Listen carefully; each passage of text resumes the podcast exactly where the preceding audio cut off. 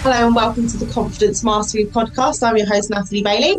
Today we have Gary Goldsmith joining us. Thank you very much for joining us today, Gary. Dab. for those of you for those of you listening and who aren't watching the video, Gary has a bit of dirt on his shirt. He's a Chelsea fan, unfortunately. Um, and as you know, I am Millwall.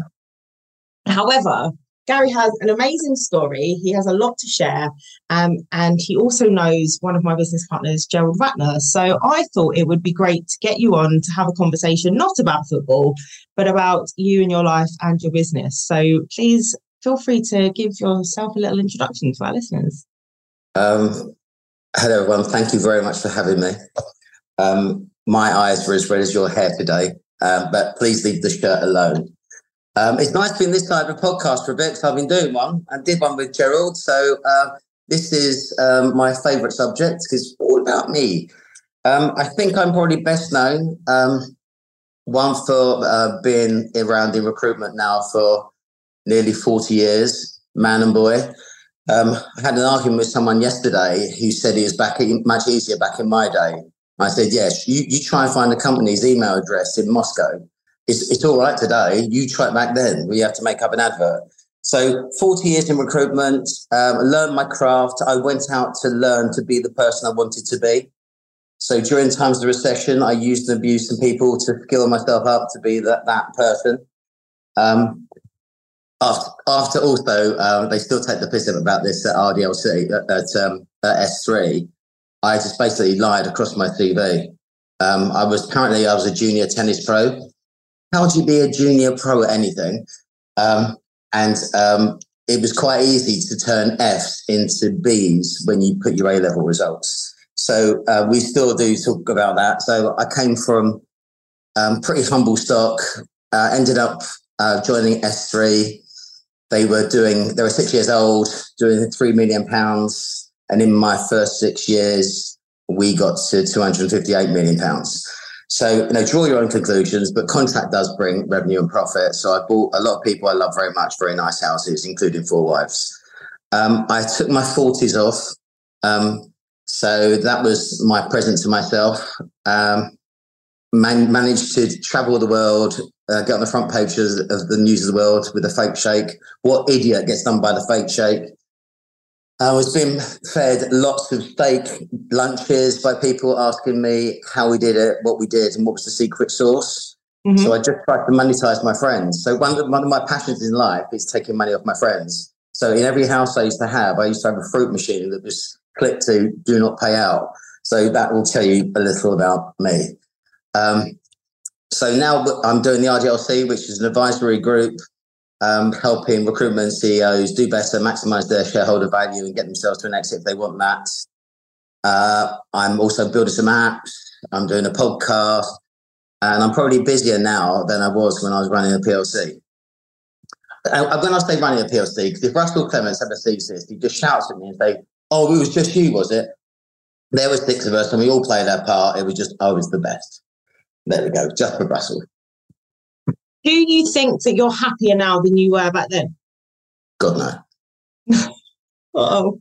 Oh, it was just the best of times. Uh, um, it's almost like one of those things that you have a nice curry, you always want to reinvent that that moment, that first time you had a curry. Mm. You, it's I'm almost chasing that perfect moment with the perfect team doing the perfect thing at the perfect time because we had that at S3. I mean, the growth was was phenomenal. And it was just so much fun working with really bright people who challenged me every day.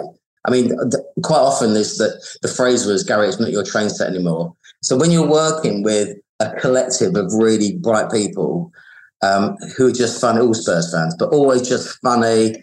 Um, we are still best mates. I've just come back from a trip to um, Saint Tropez with Bill Simon or Russell. So some of the other founders, Gary Eldon, Suna Whitmer there, there's loads of us, Daley Thompson, Richard Howman. There was a big collective. I had the best of times at the best of moments. And we still talk about the first ever business trip we, we did, we went to Seville, and we still talk about that today. Am I happy today? I'm happier probably than I've ever been since then. So I'm just challenging myself. I'm, i think I'm better in uh, what I do in terms of advisory and NED work mm. because my interest in other stuff. So I'm not just totally absorbed by one thing. And that's nice to get a decent insight to how other businesses work, how other things work, and still keep chasing, chasing myself. And just, you know, if I can be a bit, if I can be a bit better than I was yesterday, I'll be all right with that. But it depends on if the pub's open. no, I like that a lot. I think one of the things that's often overlooked is are you happy? Like, yeah, you're successful, you're doing this, you're doing that. But unless you're enjoying what you're doing, like, really, what is the point in life? And that's one of the things I really like to address. And it's nice to hear your view on that. So, my, funny enough, my daughter just got a, a, job working for a business that measures people's happiness. Oh, right. So, uh, unbelievable. So, um, uh, Darren Ryan was a really good mate. The, the business app is called Hapstar. It's a way by which you can actually put in or, or um, anonymous information about what you're feeling today, and it mm. prompts you with ideas.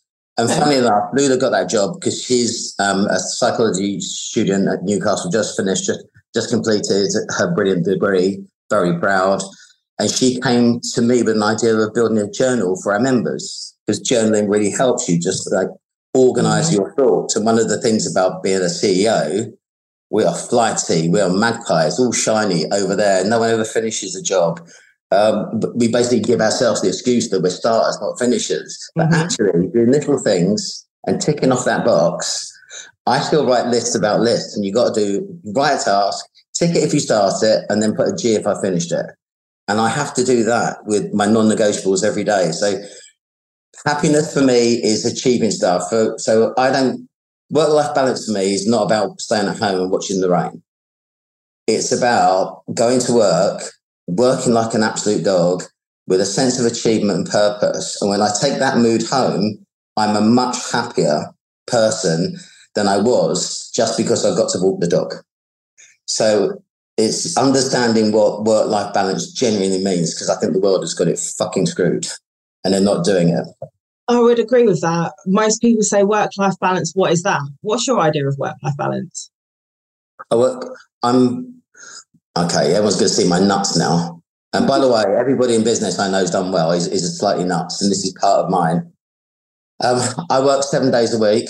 I always have. Uh, Saturday is a bit of an admin day. Sunday is my prep day, so that when I go into the office on a Monday, mm-hmm. I'm not faffing around. I'm there. I'm first one in the business always. I'm first one out of the business always. And uh, if I need to do work, I'll do it at the, the, the home in the evening. But I generally will spend some time in the pub talking to people about life, what's going on, knowing that. Um, no, I, we had a lot of staff. I had two and a half thousand staff. I knew pretty much everybody's name, all of their partners. What if they get a big check? What they do next? So I would balance myself to do that. Um, and yeah, so, so I'm nine years into a startup and I'm not stopping until I make a million quid a year. And at, the, at that point, I know it's not a startup anymore. Mm. And then I'll carry on doing it again because I love it. That's a really interesting take to take on it. So people often say start up, scale up. Like where does the where does it interchange? Why is it a million a year for you? So you got to pick a number, right? Yeah, that's so, fair. So, so it, it would just it just made sense to me that I think if I'm earning a bar a year, then it's a nice thing to do. Um, and it reminds me back in the glory days at S3 because that's what we were all learning. So it was, you know, it, it's a long journey to get back there, and a million quid doesn't mean as much as it does now. As Gerald says, back in the days when a billion quid was a lot of money. Mm.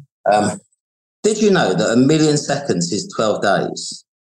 But did you know that billion seconds is 32 years? It's crazy, isn't it? Such a difference. Big leap, but it's, it's yeah, it, it's, a, it's a massive leap. It's, it's, I'm just putting, you've got to score yourself somehow. And if I don't set myself personal challenges and um, milestones and triggers, well, what's the point? And what was I've had a great day. Based on what? Basically, I didn't eat. I didn't eat falafel today. It's been a good day. yeah, I'm a I, big I'm a big believer in goals and deadlines and celebrating the success you have along the way. Because like for me, if I don't have a goal with a deadline, I'll just like meander along. It's a bit like driving without a map to somewhere that, you know, I don't know the route. So you say that and like you need something to keep pushing you forward. What helps you to keep going when you think, uh, I don't want to go on? I, I, right. Uh, you couldn't be further from, the, you couldn't be more on point than this. Um, as a business, we were pretty much right at the bleeding edge of KPIs and drivers. And I knew within a nat's chuff of everybody's data that they had to do personally for them to, to, to get a goal. Um, and we, we used to use one size fits all, and it wasn't that. And then people work in different ways and different drivers, and their conversion rates are slightly different. So we basically ripped it up. And the only time I ever look at a KPI now in a board, and I do 32 boards, is once a month if I'm looking for a training need. So is someone really bad at, at beer recruitment? And then we use recruitment terms. If they're sending out a lot of CVs, not getting interviews, it's either a really shit job or you're sending out rubbish, or you've got no control. And all of those three things I can make you slightly better at. I just needed that data to decide that. But I'd never measure you or manage you on that. So my small goals every day, I used to do four two hour sprints. Okay. So imagine the best person in the business. He walks in like, you know, he walks in like he's Ed Sheeran and goes, I want to get what's in my head out into into your activity. So what would I do if I was doing your job over the next two hours to get closer to making money? And we set cadence, numbers, data, stats. Ask you anything. If you had a cup of tea, have you had a wee? Do you need a smoke? Do you want me to make you a coffee? Are, are we good? Right. On the count of three, you're off. Now, as the manager, I've given him a very specific goal. It's really relevant because it's out of my head, so it's going to be good. He knows what good looks like, so it's an opportunity for me to catch people doing things well. So there's praise due in two hours' time if you if you've done this, and it's just a two-hour window. But if you're not working as hard as somebody over here in those two hours, I can see it. And so can you. So one of the apps that I built is called Sprint R. Sprint R. Sprint R. Um, and it's um, we're very close to, to launch, but it's the idea but every manager can set tasks for his team. They agree it together. The, the recruiter in my world wins coins coins get promotions, so it's gamified. So they become a, an admiral in a day. If they've done all four tasks they needed to do, they become mm. an admiral for the day. And then tomorrow they start going backwards or going up to be a sea lord. So it's gamified to hill. I can get businesses to have pirate wars, which is genius. And because the logo is grey, we've called it Fifty Shades of Great, because I just thought it'd be funny. So, we're, so we're having loads of fun with it, but sprinting you will get so much more out of your business, but also the best people in the business are sharing all of their knowledge and insights. Mm. If not, people aren't having to make it up all by themselves. I like that a lot. Sprints work really well. They give you a dedicated, focused period of time to just get shit done. That you know, you, there's no distractions. If you think about our life now, you've got how many phones have you got and laptops and like notifications and different social media apps? It's like ping, ping, ping, ping, ping. And I'm just like, leave me the fuck alone. I want to get some work done. But there's some brilliant businesses in my world where they take mobile phones off people for, for a couple of hours, uh, uh, two, two or three times a day. So they can actually just focus on the job in hand. And it's really good for your mental health, by the way. Yeah. Just taking away that distraction. Otherwise, you end up doing a task and then being distracted like a little magpie. Um, I've also got the best PA in the world, by the way. So Emma will say, "Show me your um, your stuff to do this," and then she'll go off, off, off, off, off, and she takes it off. And the idea is, if it's been on my to-do list for more than two weeks, it wasn't worth doing. Uh huh. I agree with that. right now, and do you know, do you know what Washington is? So urgent, important, urgent, not important, not important, not urgent. So she Washington me all the time as well, and she will um, take out days in my diary and just say just too much, or she will she'll pretty much say we've got a massive support infrastructure at the RDLC. Yeah. So we've got we've got colouring in, we've got video, we've got PA, EAs, finance. All of those people are just there to help Dean and I just make make magic happen. Yeah. Occasionally, just says too many ideas. Just stop, bro. Just go away, please. play some tennis, or she'll she'll speak to my wife. And as we are on Thursday, I'm going to Ibiza. So yeah, you know, that that was organised by my PA. Nothing to do with me. I've got two questions around this. What would you say to people starting out in terms of getting a PA and letting them let go of stuff?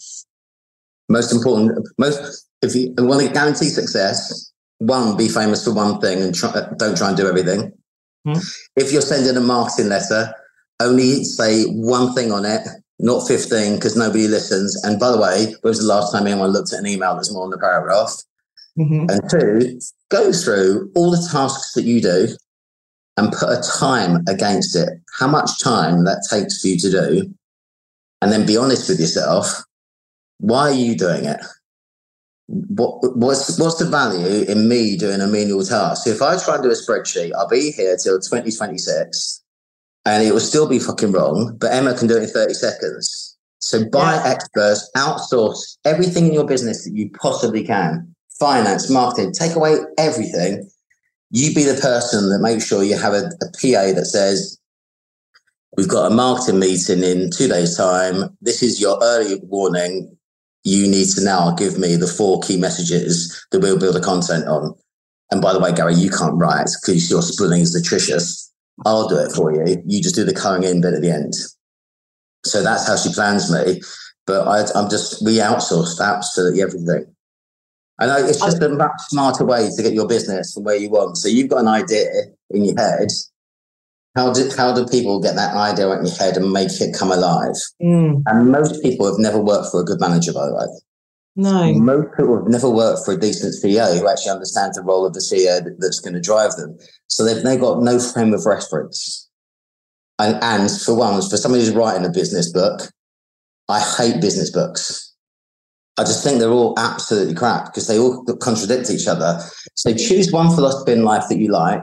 So I'm a big, massive fan of all the one minutes because it's a really good way to explain one minute manager. Gung ho is brilliant. Never split the difference is the exception to the rule.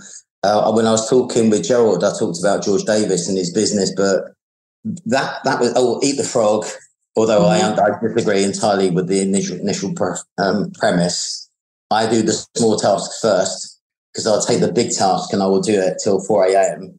Okay. If it takes me till 7 or 8 a.m., I won't be able to do the small tasks. And I have to, do, if I'm going to do a job, I can't multitask. I have to do one thing and I just don't want clutter. If you were to see my desk now, there is shitting nothing on it. I mean, there, there's nothing on my desk because I just can't stand clutter. Can't cope with it. Yeah, clutter.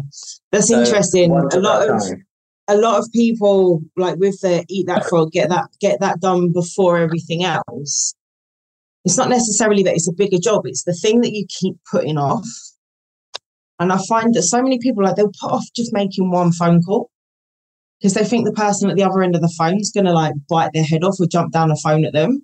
And this is a massive thing. So you must make a lot of phone calls. What do you do to get over this? I'm just going to pick up the phone. Well um, so I still give myself a cheat sheet as I did for this. Um, I still write myself notes and just make sure there's the three or four things that I, I think are important to, to bring out in any call.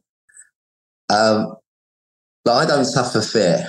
The only fear I've got is fear of failure, if I'm mm. honest. And apparently that's the worst driver to have as a business leader because if you're if you're fearful of something going wrong, then you never actually do anything with it. Mm-hmm. It I genuinely don't believe that's that's the way. I'm so motivated to succeed. I work seven days a week. Mm-hmm. Um, picking up if, if you're if you're fearful and scared to pick up the phone, anybody who runs a good business is a salesperson, right? Everybody, be it you're the greengrocer or or you're you're um, Elon Musk. You you start by being a great salesperson, and if you're not selling a product, you're selling yourself. Mm-hmm. And if you're not selling to the bank, so I know in my business, I've got, we have to be storytellers. There's the story to my clients to make them want to work with me, mm-hmm. and it's got to be compelling. There's the story to my um, candidates who've got to trust in me. And then there's the story to my staff who make them believe in me. And I will do that a hundred times a day so everybody else can get a chance to do it because ultimately it just happens. So my vision for the business is never about trying to make 10 million. It's about every individual earning 100 grand because that they can buy into. They don't give a shit about my 10 million. They give a massive shit about what happens to them.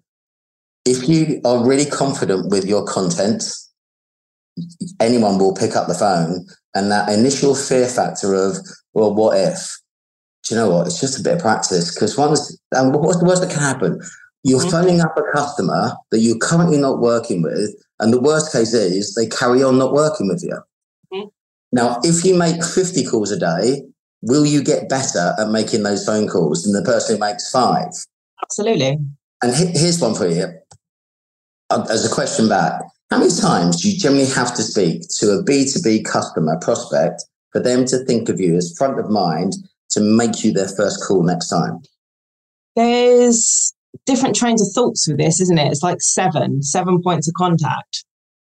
Okay, so I think I think it's ten phone calls. I think it's a little more than seven, and I use stuff like time bridging to get to know people faster. So, like if I meet somebody for one afternoon, I'll try to go to two or three different places, so that we've got two or three different points of memory for the next time. And then you feel like you know that person even more because you've got different points of reference. Pub crawl, you mean? Well, yeah, that always works. Uh, that's, that's, that's, that's, that's. No, I, well, I think that's genius. I've never heard that before, and I'm totally stealing it. But um, I'm a massive advocate of digital marketing and automation. Yeah. Everything that we do we have a bigger outreach, but it brings everyone to a single moment of truth, which is a phone call. Mm. Now, you've got to be good on that phone call because tappy tappy never makes you any money. It's talky talky. So mm. doing everything you can to have more phone calls. We're, we're, driving some cadences at the moment. So if you think you can create a list and you can get data for, for pennies, check out Apollo. It's really good. Um, look out Salesfinity if you want to do um, parallel out, outbound there's some really brilliant tools, but the ultimate aim is to have more people spend more time on the phone. Mm. And our outbound cadence, I shit you not at the moment, is in two hours. We want people to leave 60 voicemails. Wow. One every two minutes. That's that's intense. Okay, now how many call what percentage do you reckon will call me back? Five? About 20. But I'm, I'm, I'm dropping message bombs. I'm right. saying I've, I've got your kids. If you don't come within the next 20 minutes, I'm sending body parts back. you generally pick up the phone. But if you can make somebody laugh, drop them a message, say, say something funny, they will call you back. Then you've got that moment, the, you know, the, your elevator pitch. What are you going to say that's going to stop them in their tracks and go, uh oh, wasn't expecting that. Mm-hmm. And if you haven't got that, then you're not going to be confident enough to make the calls or make the dials. But if you want that show off moment, get your content right. But we used to try everything. So, you know, there's some people at the moment who've been sending left, um, a left white Air Force One in a size 10 to clients and saying, put yourself in my shoes for two minutes. I desperately want to work with you. Can I bring the right shoe, please? We've got people in recruitment who are sending mugs with really small logo that, and it says, the only mug we'll ever send you. So trust us, we never send you mugs can I talk to you? And they're all asking for an 11 minute call. Mm. 10 minutes for me to tell you why I'm, I'm good, dazzle you, and one minute for you to decide if I'm the type of person you want to work with. And we're taking calls to be a pitch, and a pitch is a, an agreed next action. Yeah. So we're actually getting 20% calls, of which we're getting 50% into a pitch with a definitive next action in a two mm. hour sprint unbelievably good. But we've been working at it for about four years. Yeah, that's really smart. So you've obviously got the the the, the voicemails right, the messaging right, the how to talk to these people right, and once you've got them on the phone, that conversion. I think that's the bit that most people struggle with. Like they don't want putting the content out, but then once they've got someone on the phone, they're like, "Oh, how do I convert this person?" Just make friends. Mm. I mean, ultimately, everybody wants everybody wants everybody to succeed. Um, can you make my life easier? Now, I talk about this a lot. There, there are reasons why people want, there, there, there, are change drivers in the world today. So organizations are either trying to make more money, mm-hmm. you know, first mover advantage, di- digitization, uh, being creative. Then you got organizations that are trying to save money. So that's uh, again automation, tech over talent. Um, can we build efficiencies in everything that we do? Then you've got compliance. So unfortunately, we get stuff like GDPR issues and whatever happens next. Then we got pivoting. So um, the world will change so that um, organized, so Lamborghini used to be a tractor company. Mm-hmm. Prior to make suitcases, uh, Nokia made matchsticks.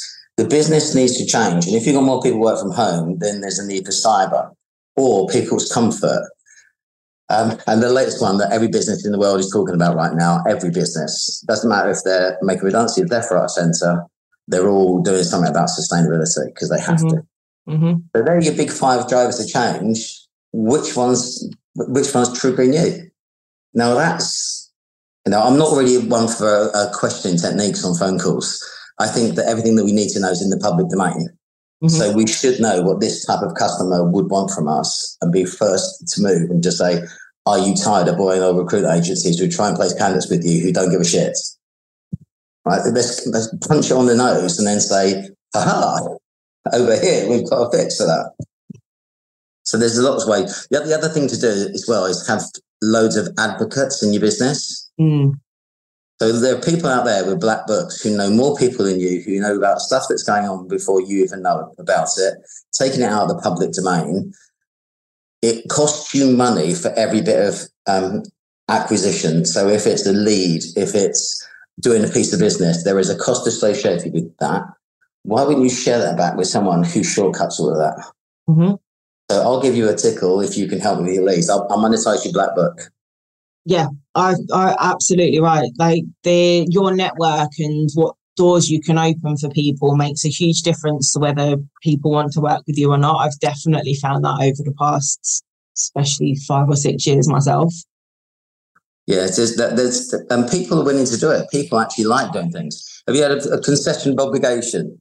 Mm. So it's Christmas morning, and you may knock on the door, and they've got a Christmas present for you, and you haven't got one back for them, and you know that feeling in your bottom of your stomach, and you're also that blank expression. You're thinking, "Can I give away with give, giving them a, a, box of chocolates?" Oh. If you keep giving your market insights and intel and knowledge, and it's really easy because ChatGPT will give it to you. If you keep mm. sharing that across social media, you'll be known as a subject matter expert. And if you keep giving it, people will eventually feel obliged to give you something back. It's human conditioning. Mm-hmm. So there's a lot of work you can do with with um, concession of obligation. Give, give, give, give. It's about six to one. Six bits of outbound before you ask for something in return. Yeah. It is so true as well. And people like to receive as well. And I think that often people like to give and they don't always know when is that, when do I ask for the sale bit? And they're worried about what will people think of me when I ask for the sale or if I ask for the sale. And like for me, I just think, well, if you don't ask, if you don't ask, you don't get, right? Yeah. Well, what's the point? What's the point of the phone call? Exactly. Like if you if you don't put the offer across, ultimately you're doing that person a disservice by not offering them, right? Well, uh, and you've just wasted their time. Because yeah. what, what what was that conversation all about? so so what is the, the worst conversation is at the end of it they say, but what is it you do? what, what, right, right, you know, we've all been there. It's just I'm talking to someone in terms that's in my business colloquial. We know this this stuff. Uh, it's we paraphrase internally.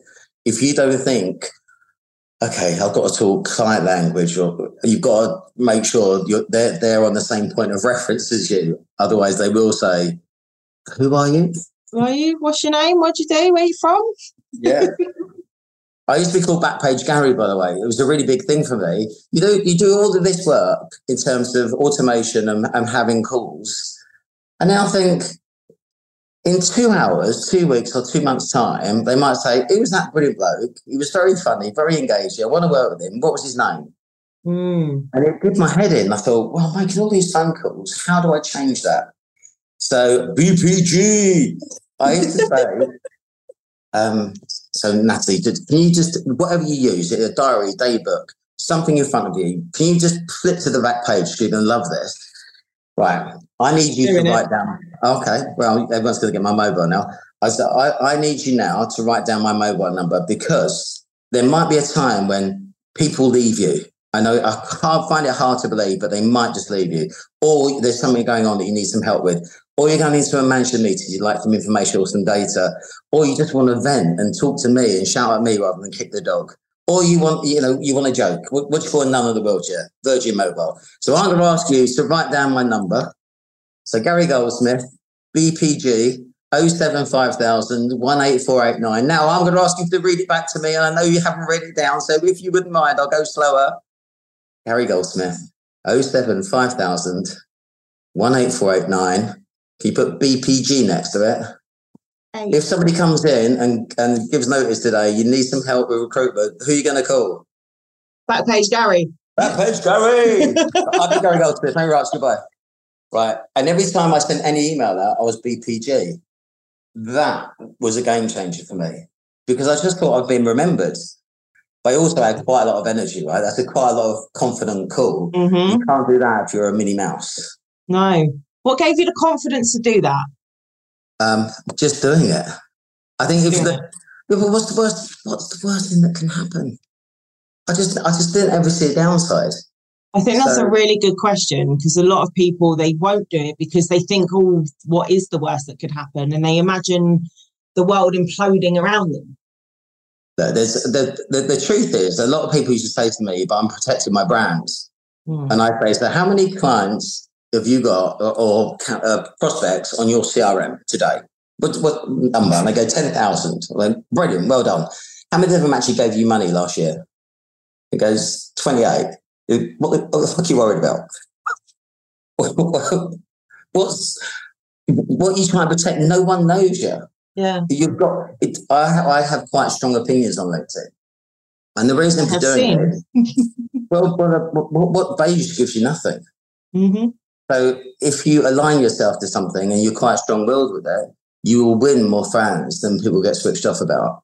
And actually, if they switch off, oh, I've got ten thousand. I don't care. They're not your people anyway, are they? They're not my people. Exactly. So um, it's, it's, it's, I always think it's quite important just to put yourself out there and have an opinion as opposed to sitting on the fence. Well, you but get splinters you up your bum if you sit on the fence anyway. Go. But you can have fun with it, right? So I used to phone up people and just drop jokes just on their voicemails. You know, what's the worst that can happen? and then they just remember you. And it's the idea is trans- transferring love for brand into first first to mind. Now, how do I be that first thought? Because that's where the money's made, and that's where the best deals are. Being the first call, not the 15th mm-hmm. Being the first thought is that partly why you started your podcast? Lovely segue. Um, so, so this is this is the vanity project. I'm a media whore, and I thought, why not? And it's basically my gateway to getting on. Uh, I'm I'm a celebrity. So right. let's, let's, let's, put all, let's, let's put all that straight out there. Um, I've got a very eclectic group of friends. So I've been writing a book, which is like an A to Z of being a mentalist entrepreneur. So loads and loads of tips, um, A's, B's, C's. C's were colourful. Um, and then we've we've done we've done quite a lot of, of work on this, and I wanted a, a, way by which I showcased it. And people were saying you've got such an eclectic group of mates. So the manager of Fatboy Slim, Pete Tong, and Madness, and mm. then Gerald, and a royal correspondent, and the one that drops tomorrow is Logan. He he um first time I met him said, "I've got cancer." Um, and I need to change my styles to look after my family because nobody knows what's going to happen. And three weeks before we did the podcast, he got a check. We he says nine figures, but it was 109 million. Um, and he's a massive advocate of the church, and he's just different. And he just talks about his story and his journey. Uh, and it's, it's one of those that I find it difficult to take the piss out of him because I'm just so in awe of him. Um, but then I've got Rob Lee as a footballer, and I've got a football agent. So it's just this eclectic bunch of mm-hmm. people. And the idea was Pints of View, I get to do it in my local pub, which is yep. where Nigel Farage drinks, but, but randomly. Excellent. Um, it's, it's good fun. Uh, there's pub noises. There's vans and, and, cars beeping out the front, which we call the Marylebone lie detector. Um, it's TGI Friday meets Steve, Steven Bartlett on a budget. It's it's funny. I hope I hope people have seen a view because it's a bit random. Um, and it's just it gives me a vehicle just to have a bit of release. Uh, it's another job that Emma just loves, loves, hates it. Um, but because it's really hard, you have to do three in a day, and you have to stay straight because you can't do it. Um, so it's it's working out pretty well. We're really happy with it. Um, what what it leads to, nobody knows, but it's a great vehicle for me to launch the book. But we're we're already filming season two, um, nice. and we've got season three in the pipe. But we've got we're off to Ibiza on Thursday. and I was hoping to get Tony Truman, who's a mate from uh, Ocean Beach, down. Yeah. Uh, but I'm not sure we can get the, the cameraman there. Um, just put him on a plane, it'd be fine. Mm, Talk to me why I why Ibiza? Um, so I found Ibiza late. I found Ibiza at 40, and I think I think that was Ibiza's loss. So I've certainly made up for, for lost time. Uh, we stayed at the Hacienda one year, stayed in Villa next year, and the third year I bought myself a house. Um, which had that horrible name. So the name was originally the Maison de Bang Bang, uh, which was reported everywhere. Um, I didn't even come up with it. It's a great mate of mine called Mike Smith, who, uh, as I said, it was banging house music, Gary. Let's call it Maison de Bang Bang. Oh, lordy. all right. Um, I won't tell you the names that didn't get on the short list, but it's uh, it's now changed. So it's Tesoro de Oro, and um, we've got we're there for the month, and we've got loads of pirates coming out for last week. Uh, thank you for our, our, loving partners who all give us some space to, you know, without, I would say, like behind every successful man, there's an awful lot of shopping. So, so the, so the, our better halves are all coming out, and then we do conference where you just sit around a pool with a pina colada and you just put the world to rights. It's just nice being with like-minded people, mm-hmm. um, and we collaborate at that point, and it works really well. I love that. I'm a massive advocate of being, you know, in the sun by the sea. I moved to Mallorca in 2011. Um, I lived in Barbados for a little while, and then now I run an annual retreat. So we did the UK, Barbados, Mallorca. We're doing Mallorca again next year. I didn't discover Ibiza until I was 34, um, when I realised I was adult enough to not die. well, done, but but it still happens. Um, but look, we're, we're, we're, a, we're a different set these days. So um, we're all clean and serene and it's no all that nut nut. And I, I, that's yeah. what I got done by the fake sheikh. And um, I was I was far from an innocent when all that happened. Uh, far from an innocent, but they brought stuff into your house and they just total entrapment. It's just horrific. Mm-hmm. So, um, but these days it's it's lunches and and boats to uh, Formentera. It's not going mental. But I live just above the Blue Marlin, so you get you get your dose of it occasionally. And you now a, that you, you, need a little bit of noise sometimes. yeah, no, it's it's yeah, it's it's it's really good fun. And to be fair, it's just um, we go out of season. So there's a reason why we didn't go in August, apart from the fact that we rented out to Mad Swede people. Um, but we uh, we go out at different times. It's a slightly different vibe. So yeah. we love Easter, we love Christmas, um, and we love late season. So it's kind of the, the same in Mallorca. Like we moan when it's winter, is it summer yet? And then by by August it's too hot, there's too many tourists, and is it winter yet? And like we love we love it when there's no tourists around because it's quiet and you can do what you want and there's like no like drama and noise and it's just you can get a table. You can get a table. Get a table. um, yeah, it's it's it's a, it's a really cool place. I've, I've never been Majorca. Majorca, yeah. Yeah, I've never been there. But Dean's my business partner's got a house there, so he's there all the time. Ah, you shall have to visit. He's the grown-up one of, of the couple. I'm I'm the the mentalist. Um, if you think Back to the Future, I'm the man nutty professor, and, and he's the guy who gets the girl. That's how it kind of works. How do you feel about being in the press with your royal connections? Well, it's um, I never asked for it, which is part of the battle. It it, yeah. it was it just landed there one day. One day mm-hmm. it wasn't. I threw across a, a, little note to Bill in a board meeting. because my sister phoned me and said it's about to break tomorrow. Uh, that, that Kate's dating William, and I just bored in a in a main proper grown up SThree board. I I'm going to be the future uncle to the Queen. And he's just gone, stop, everybody, what are you on? and I just told him the story. When many, many a slip between cup and lip, but who knew it would happen, right? So that was the, the, the first news they were dating. It, it, it, it, it's it's kind of hard because it does put you in the spotlight, and mm. um, I don't think I've done things that people haven't done. It's just that it's a little bit of baiting, right? They'll always give you a hard time if they possibly can, and I'm I'm a very easy target, and I'm I'm I'm rhino skin, so it does totally 100% not in a million years bothers me. It, I get protective about the others around me. Okay. So, yeah, so it was but the first time that any new story here, the first thing was was Carol was saying, Kate's actually gutted for you, you're right. So, so that was all very protective, but um, but this, let's be honest, right? So again, I'm not, a, I'm, I'm hardly um, an innocent, but the way things are going, Andrew, Harry, Meghan. The way I'm going to make the five-side team at this rate, so I'm mm. quite. it's, it's um, yeah. There's there's there's a, there's plenty ahead of me now who, who've let themselves down down more than what I ever did, and I've never said a bad thing about the family. I'm a massive royalist, massive advocate, and Kate is just perfection. So, um, you know, I love them dearly. That's really nice. Yeah, but don't tell everyone because I've got an image. this goes out to thousands of people a week, you know. So I'm, I'm, a big voice again, but the SThree guys, they, they're all, um, all, all massive Republicans. We, I went to the royal wedding, went to Kate's wedding, and on the way back, I went to Russell's house for a, for an, an anti-royal party.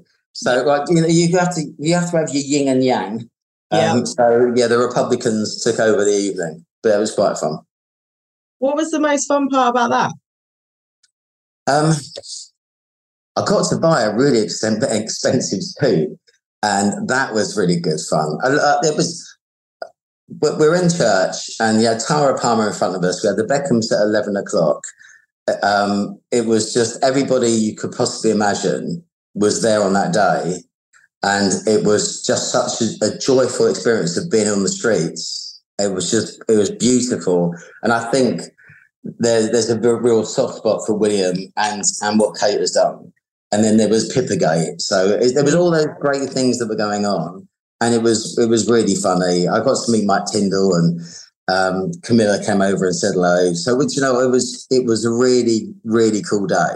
Yeah. Um, all, all in all, it's just you know just just imagine now that everyone's just got a spotlight on you. So whatever you do, it's uh, yeah. Do you think that's helped or hindered you? I've, with all the stories, I mean, there's been some horrific ones. I've never lost a member of the RDLC. Mm-hmm. I've never lost a friend. Um, and to be fair, people just rally around, and I think it's they, they know me as me rather than this caricature that that is made up in the press. I think Rob, Rob Jobson, actually, on the, the Pints View podcast last week, was very generous about it. And right at the end, he just said that you're really badly treated and just invited me to the um, um, National Press Association's um, uh, October Ball.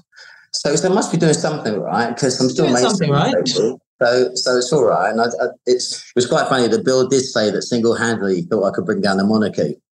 and he, while we were away, while we were in Monaco, he did say, "Well, you gave it a good go." you choose your friends. you can choose your friends or the family you choose. Yes. Well, yeah, there you go. Well, I'm really fortunate. I'm blessed with um, a lot of really cool people around me.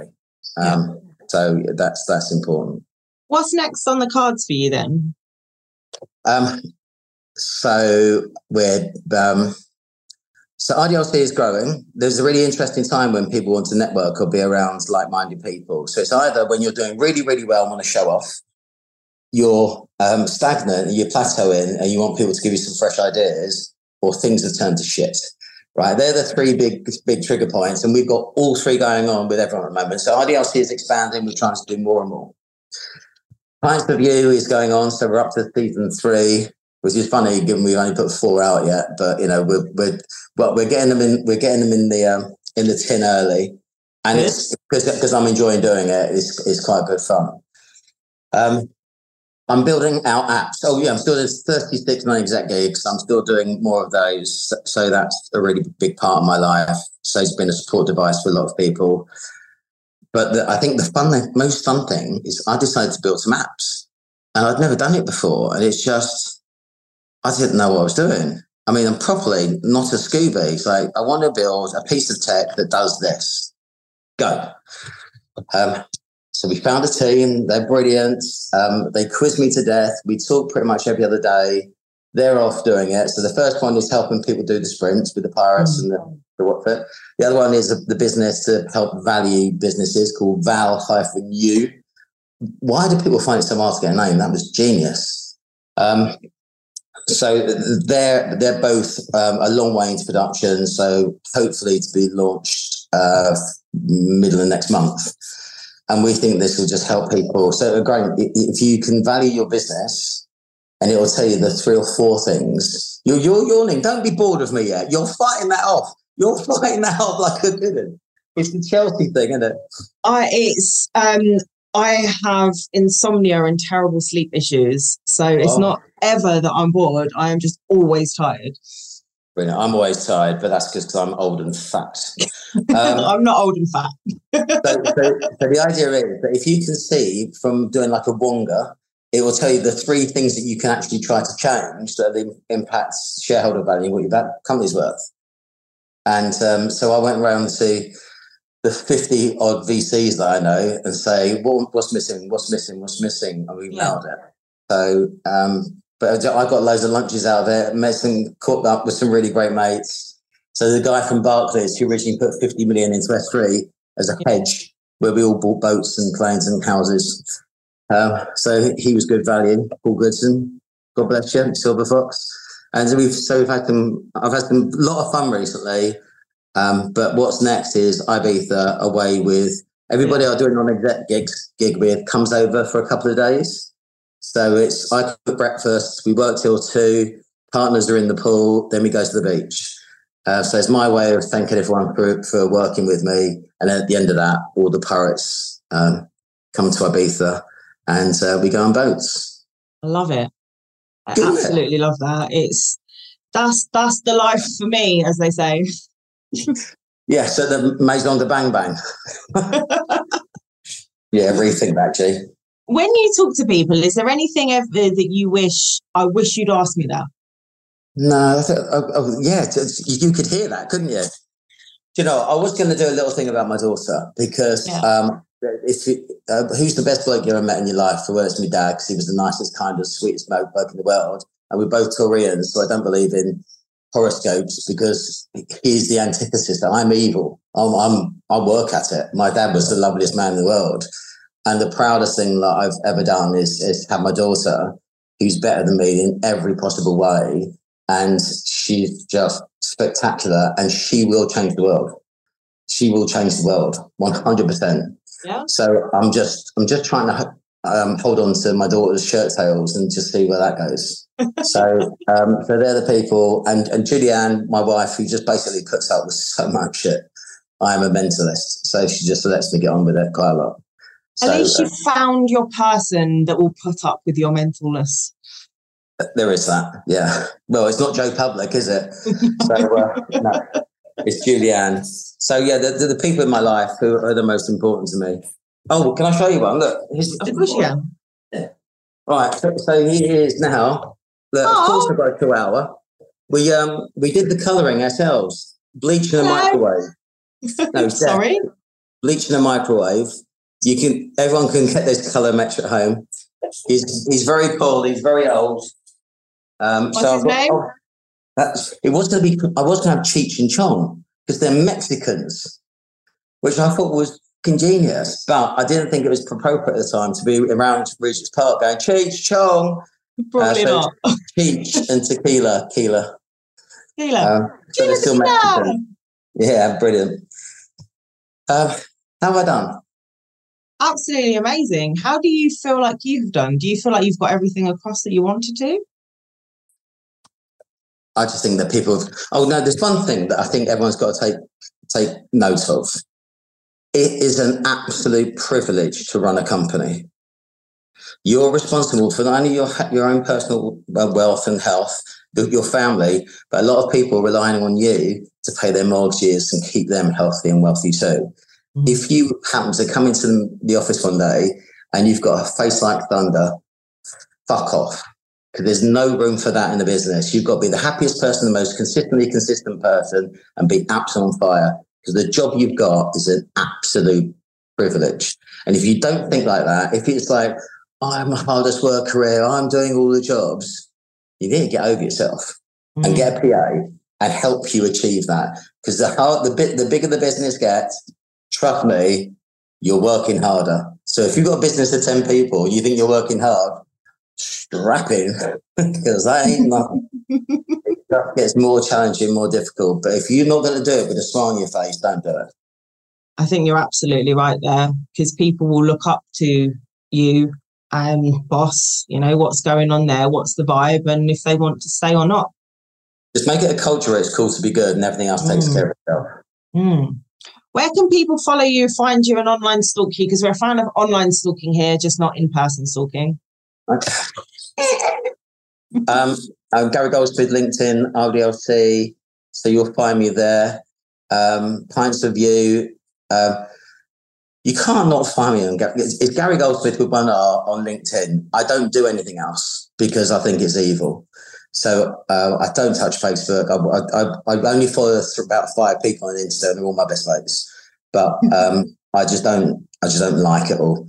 Uh, so LinkedIn for business, and um, if you reach out to me, if you got my phone number because it was there, if you reach out to me, you want anything, I will come straight back to you. Uh, my philosophy in life, I'll leave you with that. My philosophy in life is be, be owed a favor, not a fiver, and I'll do pretty much anything for everyone. Oh, that's so nice. I like that. Owe, owe a favor, not a fiver. If you could leave people with one tip to increase their confidence, what would it be? Um, note take before you do anything. Plan your day. Uh, so last thing at night, I always choose what I'm wearing the next day, mm-hmm. down to pants and socks because whilst I'm doing it, I'm planning that day and it prompts me to think about it. So I've had to look at diary and I'm already thinking about the next day. Um, and I get up, uh, I get up silly early, even if I need to roll back over, but I will write some notes about that day. So I feel like I'm prepared. And if mm-hmm. I'm prepared, I'm all right. You know, I'm not going to stand up and try and sing a, a Eurovision if I don't know the words. So why do you think you're going to be good in the office? So and also, cheat line still. If you've got influencers in your business, make sure you tell them the secret messages first and buy their love so that mm. they with whatever you're trying to achieve. So, yeah, yeah. just cheat. Buy people's love. Buy people's love. there you go. On that note, I'm going to go empty my bank account. Brilliant. That was fun, Angel. Thank you very much for letting me talk about my favourite subjects. Thank you very much for joining us. Um, everybody that's listening, I hope you've enjoyed this. Please do find Gary on LinkedIn. Um, listen to his Pints of View podcast. And if you found this interesting, please share it with your friends, family, loved ones, and even the people that you don't like because everybody needs some help every now and then, don't they? From Stamford Bridge to Wembley. I'm going to have to cut this bit out. Brilliant. Thank you ever so much for joining us. And everyone that's listening, we shall see you on the next one.